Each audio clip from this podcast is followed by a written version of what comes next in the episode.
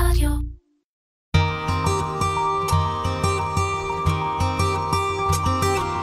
משפחה ותיקה. על משפחה, זקנה והחיים בעידן המודרני. אובדן מייצר מכלול של תגובות ברמה הרגשית, המחשבתית וההתנהגותית. המושג אובדן מתייחס לעיבוד של אדם, קשר מעמד אישי אה, שהיה משמעותי עבור הפרט. זוהי תגובה אופיינית ונורמלית במצבים כמו מוות של אדם יקר, פרידה מקשר משמעותי, מחלה, נכות וגם אובדן של מסגרת חברתית ואפילו פיטורים מהעבודה. המפגש עם האובדן, לצערי, הוא חלק בלתי נפרד מהחיים, וכולנו פוגשים אותו. אך האדם המבוגר נדרש לעתים להתמודד עם ריבוי של אובדנים. אני סנדרה וינוגרד, עובדת סוציאלית בשירות הייעוץ לאזרח הוותיק ומשפחתו במוסד לביטוח לאומי. והגעתם לפודקאסט משפחה ותיקה. פודקאסט בנושאים שיעסיקו ויעניינו את האוכלוסייה המבוגרת ובני המשפחות שלהם. והפעם אנחנו מארחים את דוקטור אתי אבלין, עובדת סוציאלית ומומחית לאובדן ושכול.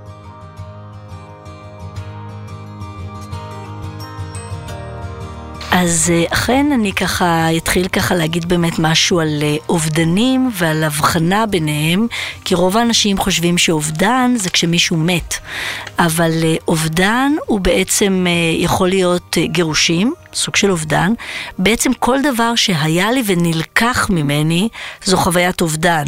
אובדן הגוף, אובדן אה, קוג... קוגניציה, אה, פתאום להיות אה, אלצהיימר או פתאום להיות דמנטי, אה, אובדן אה, כישורים גופניים, עד היום הלכתי, נהיגה.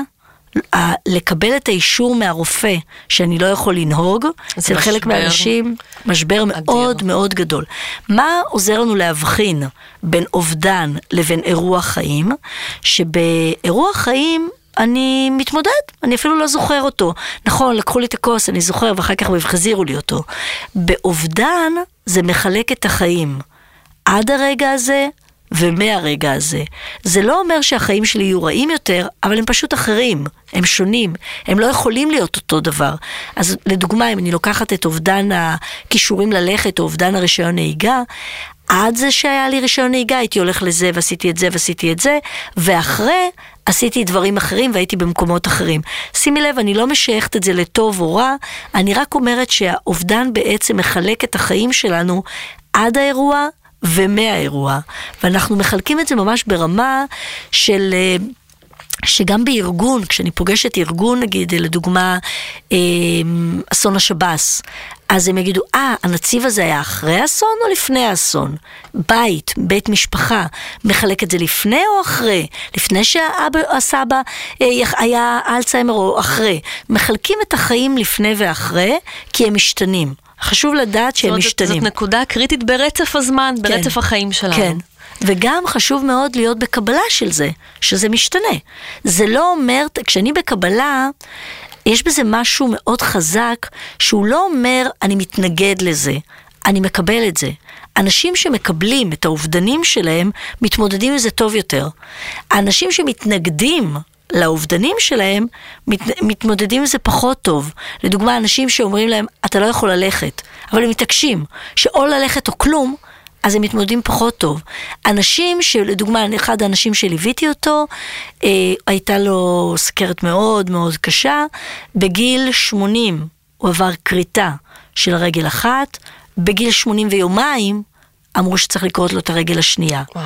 מבחינתו זה היה סוף העולם. סוף העולם. איך אני יכול שאשתי עכשיו תהיה המטפלת שלי, שהיא זו שתעשה לי? איך אני יכול לא לצאת לגן, דבר שהייתי רגיל כל יום? איך אני יכול להתמודד? ובהתחלה המשפחה שלו, כשהיא הזמינה אותי לדבר איתו, אז הם אמרו, תגידי לו שלא, שזה יהיה בסדר, שהוא יהיה טוב, שזה... אמרתי, לא, קודם כל, נהיה, נהיה בקבלה, נהיה בהכרה. אם אני לא בקבלה ובהכרה של הכאב, אז בעצם אני לא יכול להמשיך הלאה.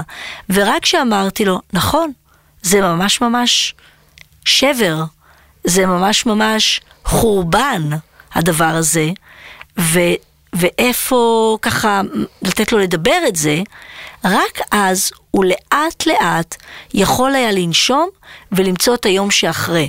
אני לא יכול לדלג על המקום של השבר, וישר להדביק אותו אותו דבר. זאת אומרת, להיות עם הכאב. לגמרי. להיות עם הכאב, להסתכל עליו. לגמרי. אה, ורק משם אפשר יהיה להמשיך. בדיוק ככה. תסתכל עליו עד למטה. וזה לקוח ככה באמת גם מתפיסות, אה, אני אתן גם מהתנ"ך וגם מהבודהיזם. בתנ"ך יש לנו את הסיפור של אה, יעקב ושל שרה. שרה כמעט איבדה את הבן שלה, עקדת יצחק, אבל היא מבחינתה איבדה אותו, כי זו הייתה טראומה. זה היה אובדן, כי, כי היא חוותה ממש את המוות שלו, למרות שהוא לא מת. אפילו שהוא חזר עבורה זה כבר היה שבר. ואצל יעקב, כשבנו נפל בשבי יוסף, כשלקחו את יוסף, אז הוא חווה, אפילו שהוא חזר, מצאו אותו, השאחים שלו, אז הוא, אז הוא עדיין חווה את זה כאובדן. אצל שניהם אנחנו שומעים את המושג שני ימי חיי שרה, ואצל יעקב כמה היו שני ימי חייך. זאת אומרת, מיד אנחנו מבינים שבאובדן, אנשים מחלקים את החיים שלהם עד האירוע ומהאירוע. זה אחד. בבודהיזם אנחנו מוצאים בצד התפיסות של, בצד היהדות ובתנ"ך, אנחנו מוצאים שיש אה, אה, יש אה, ארבע אמיתות בתפיסה של הבודהיזם. אחת האמיתות הן, הראשונה, היא יש צער, דע אותו, קבל אותו. זה קודם כל תהיה איתו. זה נכון, הם אומרים, שמקור הצער מתחיל לא רק בשל האירוע, אלא בשל הכמיהה שלא להיות בצער.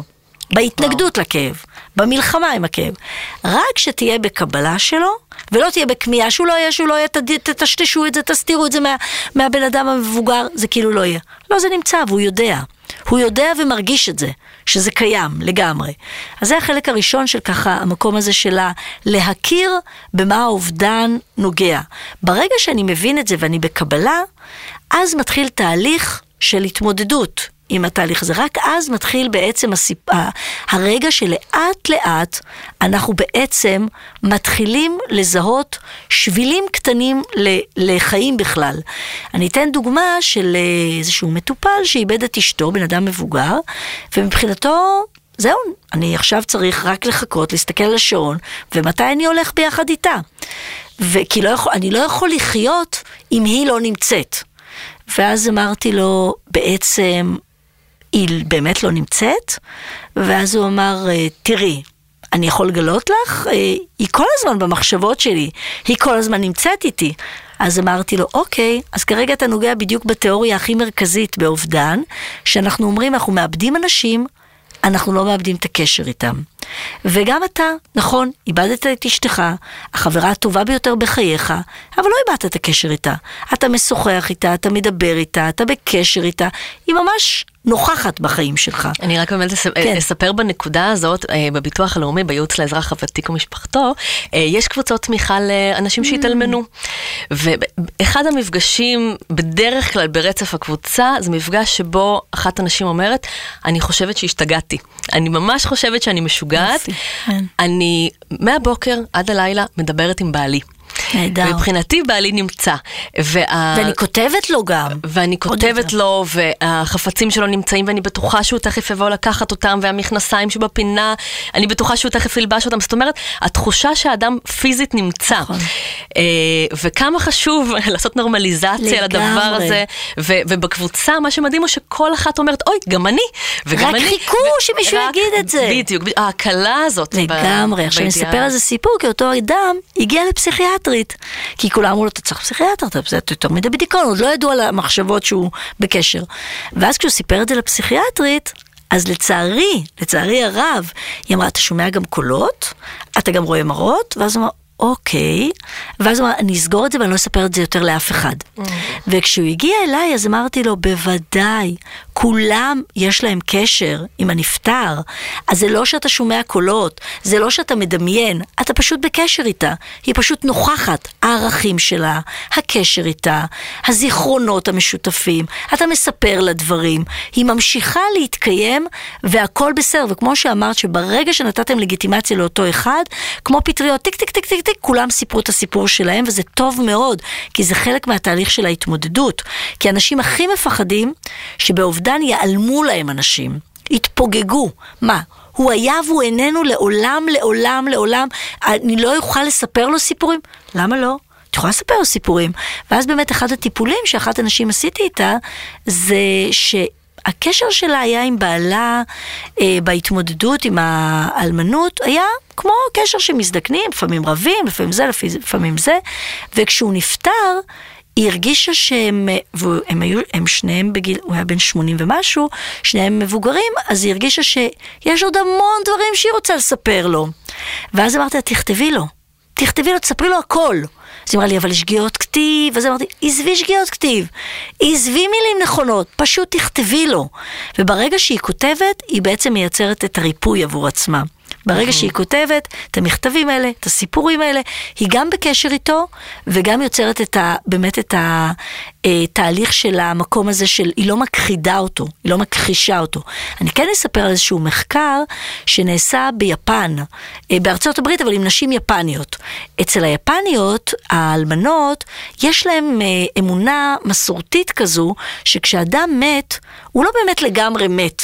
אלא יש לנו קשר איתו, והם מקדישים לו כל מיני דברים, כמו מזבח קטן שיש להם בבית, ושמים לו כוס קפה, ושמים לו ספר טוב שהוא אוהב, ושמים לו עוגיות טובות שהוא אה, עושים, ומנקים לו שם את המזבח. ובארצות הברית, לאור המקום הזה של אה, אה לא להתעסק במוות, בתפיסה הפוסט-פוסט מודרנית, חלק, בדקו שתי, שני, אה, שתי קבוצות של אלמנות. קבוצה אחת של אלמנות אמריקאיות שהן מסורתיות, שבעצם ממשיכות לשמור על הקשר עם הנפטר, דרך המזבח, והקבוצה השנייה של האמריקאיות, שבעצם הכחידו את המזבח ואמרו, אנחנו מיד יוצאות החוצה וחיות את החיים שלנו. התברר שההסתגלות לאחר אובדן של האמריקאיות המסורתיות, היפניות המסורתיות, היה הרבה הרבה יותר טוב מאשר האלמנות האמריקאיות. אלה שנהיו אמריקאיות לחלוטין, כי דווקא אלה ששמרו על הקשר, בעצם היו בשקט והיו ברוגע, ומצאו זוגיות, ומצאו קשרים. קשרים, כי בעצם לא הייתה שם אשמה. היה קשר, היה דיבור, ו... היה בעצם המקום הזה של האדם הנוסף שיכול להיכנס לחיים. ודווקא אלה שנהיו אמריקאיות לחלוטין, ההסתגלות שלהם לאחר האובדן הייתה פחות טובה. אז החלקים האלה של קשר עם הנפטר הוא מאוד מאוד משמעותי בהתמודדות עם האובדן. זה דבר שהוא חשוב אה, להגיד. תגידי ככה אם את רוצה דברים נוספים, אם לא אז אני בואי נמשיך גם כן. על אובדנים שהם לאו דווקא, דיברנו על זה כן. שיש אובדנים שהם לאו דווקא של אדם אוקיי. קרוב, אלא גם של תפקודים, של אוקיי. מסגרת, אוקיי. אה, של חלקים בעצמנו, באמת אוקיי. דיברת על ההליכה. אז אה, לגבי זה, קודם כל לפני ה... איך, תכף אני אדבר גם על איך מתמודדים, אבל אחד הדברים החשובים שאנשים צריכים לפתח מגיל צעיר, מגן, מגן, זה מושג שנקרא self-compassion, חמלה לעצמי, לקבל את עצמי. אם אני לומד לפתח את החמלה לעצמי, אני בעצם לומד להיות בקבלה. של דברים שנעלמים. זה חלק מהחיים. זאת אומרת, אם אני תופס שהעולם הוא רק הישגים, או אינני ואני כלום, אז נורא קשה להתמודד. אבל אם אני קולט שבעצם מיום היוולדנו אנחנו מאבדים חלקים ב- ב- בחיינו, ואנחנו מאבדים חלקים בבריאות הגופנית ובבריאות הנפשית שלנו, ואנחנו בקבלה של זה, ואנחנו בסלף קומפשן ובחמלה כלפי עצמנו, ללמד לעשות חמלה, ותכף אני נותנת על זה כל מיני תרגילים, איך אנחנו עושים את זה, אם אנחנו נעשה את זה, אז אה, בעצם גם כשאנחנו מאבד, נאבד חלקים בתוך ה...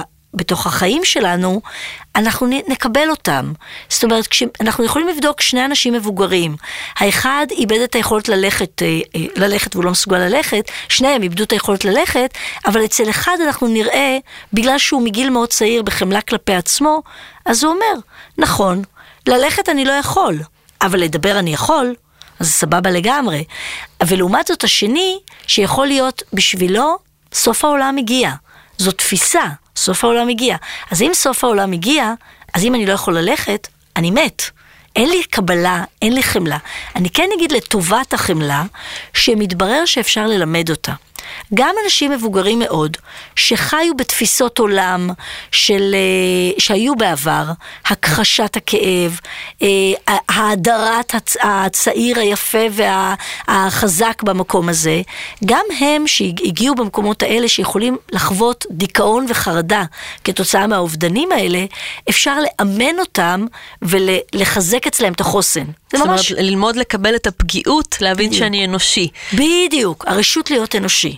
באמת באמת הרשות להיות אנושי, שאני מקבל את עצמי, שאני באהבה כלפי עצמי, ואני באמת משהו שאני אני בקשיבות, מה אני צריך, למה אני זקוק, והרשות להיות אנושי, והמקום באמת של אה, אה, לקבל את המקומות האלה שנפגעים אצלי, אבל זה לא אומר שאני לא יכול לעשות את זה ואת זה. זאת אומרת, לזהות את הדברים שאני כן יכול לעשות ולעשות אותם, ולזהות את המקומות האנושיים שאני מתבגר, שאני מזדקן, שזה חלק ממעגל החיים, שזה חלק מהחיים שלי. ושזה לא קורה הזה. רק לי, אלא זה באמת משהו שקורה נכון. לכלל האנושות. נכון. כלל האנושות חווה משברים ואובדנים ופגיעות, אה, ו- וככה לתת לעצמי את המקום הזה, ולא לא להיות שיפוטי כלפי עצמי. בדיוק, בדיוק. אז אם אנחנו מדברים על המקום של מה שעוזר, והמקום של האנשים שמסייעים והמלווים בדרך, אז הייתי אומרת, אה, אחד הדברים המרכזיים ביותר, גם אני כלפי עצמי וגם האחרים כלפיי, זה באמת באמת להימנע משיפוטיות. זה האחד. ללא שיפוטיות, אני בעצם בקבלה של מה שאני. יפה, מכוער, לא יפה, ל- ללא יכולת ללכת, עם יכולת ללכת, אלא באמת באמת להיות ללא שיפוטיות כלפי הדברים האלה. הדבר השני שנדרש, נדיבות. בתוך הנדיבות, אני מזמינה לראות את זה בשני הצדדים. מה שמתברר שעוזר ומפתח חוסן לאנשים ומפתח כוח, זה נדיבות אקראית כלפי אדם שאני לא מכיר אותו, שאני בעצם באה ונותן להומלס קצת כסף, שיסתדר. זה נדיבות אקראית, אני לא מצפה לתודה, אני לא אראה אותו לעולם, כשאני רואה את השומר ואני אומר לו בוקר טוב, מה שלומך? אני לא מצפה לשום טובה על זה. אז נדיבות אקראית מתברר, מרחיבה לנו את שדה הראייה, ומרחיבה לנו את החמלה שלנו, ואת היכולת להיות בחמלה כלפי עצמנו וכלפי העולם. אבל לא מספיק. הדבר השני בנדיבות, זה נדיבות גם כלפי עצמי.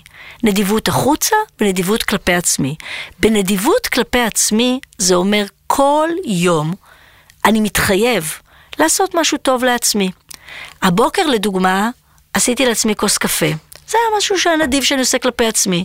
הנדיבות יכולה להיות המקום של אה, אה, גם כלפי אה, משהו של למצוא, ואני אומר, זה המעשה הנדיב שאני עושה. אה, אה, הבאתי לעצמי משהו, או עשיתי לעצמי או משהו. לקנות איזה סבון מפנק נהדר, לאמבטיה. נהדר. אז זה הנדיבות. והדבר האחרון, הקשבה. להיות באמת באמת גם בקשיבות כלפי עצמי, מה אני צריך ומה אני זקוק, ומהצד השני, בעצם להיות בהקשבה, כשאני המלווה של האדם, על מה בעצם הוא מדבר. כשהוא אומר, כשהוא מצלצל אליי, ואומר לי, כן, והעולם נהיה מאוד קשה, יותר טוב שאני אשאל אותו שאלות. כשאמרת שהעולם נהיה יותר קשה או שונה, למה בעצם התכוונת? זאת אומרת, העזרה לפתח את השיחה יעזור גם לאדם למצוא את הסיפור שלו. עכשיו, בתוך כל אלה, כשאני עוזרת לאנשים למצוא את הסיפור שלהם, אם יש משהו שאני יכולה להגיד שהוא הכי הכי עוזר לאנשים, זה המקום של בניית נרטיב חדש, עם משמעות. מה המשמעות של החיים שלי? המשמעות שלי הייתה עד היום. הייתי הבעל של, הסבא של, האבא של, הבת של. הבת של, במקום הזה. כשקורה אסון, או כשקורה אובדן, אה, או אובדן פיזי, או אובדן באמת של הבן זוג שלי, לדוגמה, אצל אנשים מבוגרים מאבדים את החבר הכי טוב לחיים שלהם, כשקורה כזה דבר, אני בהתחלה אומר, נפלו השמיים עליי, אני לא אמצא דרך, אני לא אדע. כל מה שאני אומרת לאנשים האלה, לאט לאט, יום ביומו, כל יום כאן ועכשיו. ואחד המקרים שהיה לי זה גבר שהגיע לפני שבועיים אחרי אובדן של אישה, ובאמת הוא ראה את זה כסוף העולם, וזה זעזע אותו לחלוטין שאנשים אמרו לו, אתה תכיר, אתה תצא, אולי תכיר מישהי, והוא אומר, איך הם בכלל יכולים להגיד את זה? איך הם, איזה קהות של אנשים. ואז אתמול ככה כשהוא מגיע אליי והוא אומר לי, אתמול חשבתי לעצמי, שאני יכול באמת להיכנס לקבוצת תמיכה, ואני יכול באמת להכיר אנשים, אני יכול להכיר עוד פעם, יכול לדבר עם עוד מישהי. זה אומר שאני בוגד בה, בשם שלה? ואז אני אומרת לו, לא, זה אומר שאני יכול עדיין להיות איתה בקשר ולאהוב אותה, ויש לי מקום מאוד גדול לפ, לפגוש עוד אנשים ולאהוב עוד אנשים בתוך המקום הזה. ואני גם מכירה המון אנשים שאפילו ממש מדברים עם בן הזוג שהלך, ומקבלים את ההסכמה שלו, את בטח, האישור שלו, בטח. להקים uh, זוגיות נוספת, וזה לא אומר שהם נדחקים הצידה. בדיוק, בדיוק, שזה משהו שהוא מאוד מאוד משמעותי, ואותו דבר גם, אני, ואני ככה מחייכת, אז הוא אומר לי, את מחייכת כי ידעת? אז אני אומרת, תראה, זה לא משנה אם ידעתי או לא ידעתי, ידעתי שאם אתה אומר לי שאתה קם בבוקר, ואתה מבשל, ואתה אוכל, ואתה יוצר, במקרה הוא כותב, סימן שאתה גם תאהב. סימן ש... ואם אהבת פעם אחת, סימן שיש בך אהבה.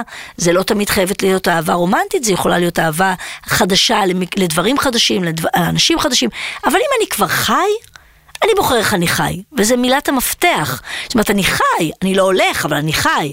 אני לא מסוגל לדבר, אבל אני מסוגל לראות. זאת אומרת, יש המון המון דברים של איך אני בעצם אה, מנסח את מה שאני לא מסוגל לעשות, ומייצר לי מציאות אחרת שאיתה אני יכול להתמודד, שאיתה אני יכול לתפקד בתוך האירועים המתרחשים האלה. זה משהו שהוא מאוד מאוד חשוב ככה לאמן וללמד את האנשים שחווים את האובדן, שבעצם... בעצם אתה אומר, אני תמיד אומרת ככה, עם כאב וצער וסבל ואובדנים, ואין לי את הדברים האלה והאלה, אפשר לעשות שני דברים.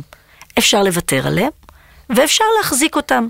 אם אתה רוצה נורא להחזיק אותם, תחזיק אותם, אבל אל תחשוב שהוא אתה. זאת אומרת, אם אתה חושב, הנושא של אני לא יכול ללכת, שזה מגדיר אותי לגמרי, זו טעות. כי בעצם זה מגדיר את זה שאני לא הולך. זה לא מגדיר את הדברים האחרים. זאת אומרת, האובדן הוא לא אני, האובדן בדיוק. הוא משהו מתוכי בדיוק. שנ... שהלך, כן. אבל, אבל אני נשארתי. בדיוק. ואיך אני נשאר, ואיך אני ממשיך. בדיוק, בדיוק. וזה המקום ככה שהוא מאוד מאוד משמעותי, ושם התהליך של העבודה היא בעצם לעזור לאנשים לייצר משמעות. משמעות שהיא משמעות שיכולה להיות משמעות חדשה. דברים שעשיתי עד היום, אני יכול לפתוח דלת חדשה לדברים אחרים, לסקרנות, נדרשת שם סקרנות, משחקיות, משהו כדי לעורר מחדש מקומות שהיו רדומים. הרבה זמן, ואני יכול בעצם לתת להם מקום ולתת להם הורות. זה לא שאני הופכת את זה לאידיאלי, אלא אני רק אומרת גם וגם. יש גם כאב, יש גם עצב על מה שלא, על מה שאין ומה שאיבדתי, גם בור, אבל יש גם רחוב אחר ליד הבור.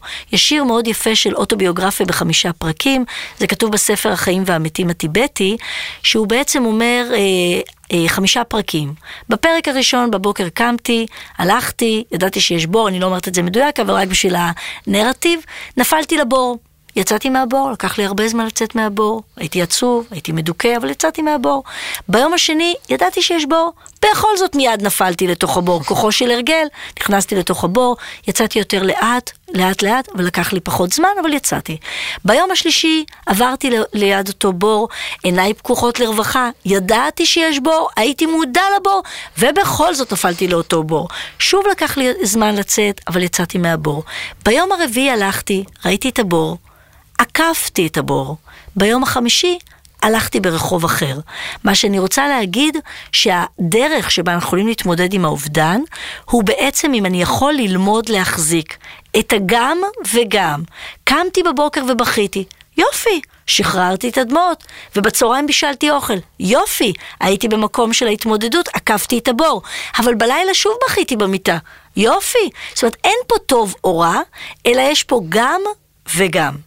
זה הדבר שהוא משמעותי אה, לתוך התהליך של ההבנה והקבלה שבאובדן, כל אובדן, יש, זו תפיסת עולם שאני יכול להחזיק אותה, שאני בעצם לומד להחזיק את הכאב לצד הדואליות, לצד החיים, לצד הבחירות החדשות, לצד המשמעות החדשה. אם פעם פעם אז אמ, לימדו את האנשים להתמכר לבור ולכאב, ואחר כך לימדו ואימנו את האנשים להת... להתכחש לאובדנים, היום אנחנו בעצם מנסים ללמד אותם להחזיק את הגם וגם. זה אני חושבת שזאת הזדמנות להזכיר את, את התיאוריה של פרופסור לומרנס, שבאמת מדבר על האינטגרציה. זאת אומרת, כן. החיים הם לא רק רע ולא רק טוב. נכון. אה, ובאמת אנשים מבוגרים יכולים להכיל, במיוחד, יכולים להכיל את הגם וגם, את זה שהעולם הוא לא רק טוב, לא רק רע, אלא יש מורכבות. נכון. אה, ואני חושבת שזאת הזדמנות באמת לחשוב אה, האם יש לנו בחירה. ואני חושבת שמה שאת מדברת עליו זה שיש בחירה, צריך לטפח את הבחירה, בדיוק. לבחור בצד המואר. ולבחור, ב- ולדעת שזה מתקיים. אולי ניתן ככה לסיום איזשהו משפטון קטן, ככה תמיד אה, אה, סיפור קטן, אה, זני, שמספר על איזשהו מישהו ושואלים את אה, הנזיר הגדול, שיודע הכל, הוא יודע הכל, אולי ילמד אותנו. אז תגיד, רושי, מה שלומך?